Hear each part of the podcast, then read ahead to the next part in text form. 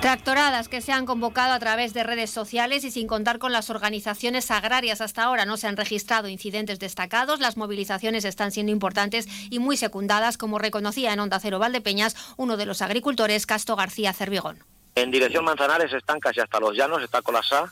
Yo estoy en la salida de la A43, dirección Valencia, y se pierde la vista y hay tres filas de tractores. Y luego dirección Córdoba, yo sé que había tractores. Y luego una parte, que a lo mejor vendían fácilmente 200 o 300 tractores que vienen, de, que vienen detrás, que eran la última, esos los han dejado cortar porque han cortado la autovía cuando te, desde Manzanares te incorporas a la, a la 4 ya.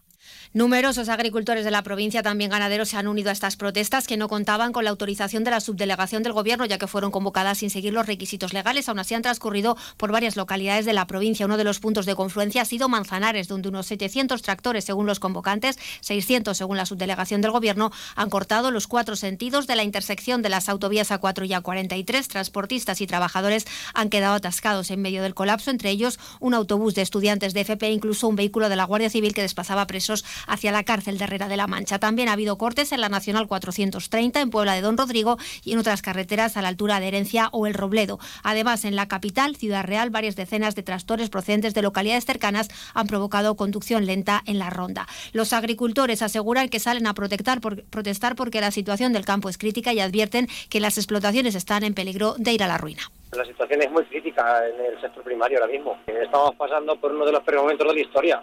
Eh, los costes de producción cada vez son más altos, los combustibles cada vez nos cuestan más, cada vez los, los fertilizantes, los abonos, los tratamientos son más caros y el problema aquí es que nuestro producto vale lo que hace 30 años que todo ha subido, todo el mundo lo ha subido, eso es reconocible, pero en el caso del campo, pues nosotros no podemos poner precio a nuestras cosas. Dependemos de, de las ventas que se produzcan según la oferta y la demanda y luego pues también tener en cuenta por la entrada de productos a España y a la Unión Europea que no cumplen los mismos estándares de calidad y, y, no podemos competir con ellos.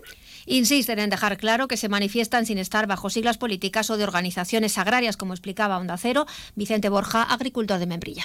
Hoy he oído declaraciones que nos estamos manifestando gente de ultraderecha, de verdad. Eh, esto es gente independiente bajo ninguna bandera, ni de sindicato ni de políticos. No sé por qué se atreve el Ministerio a hacer esa declaración.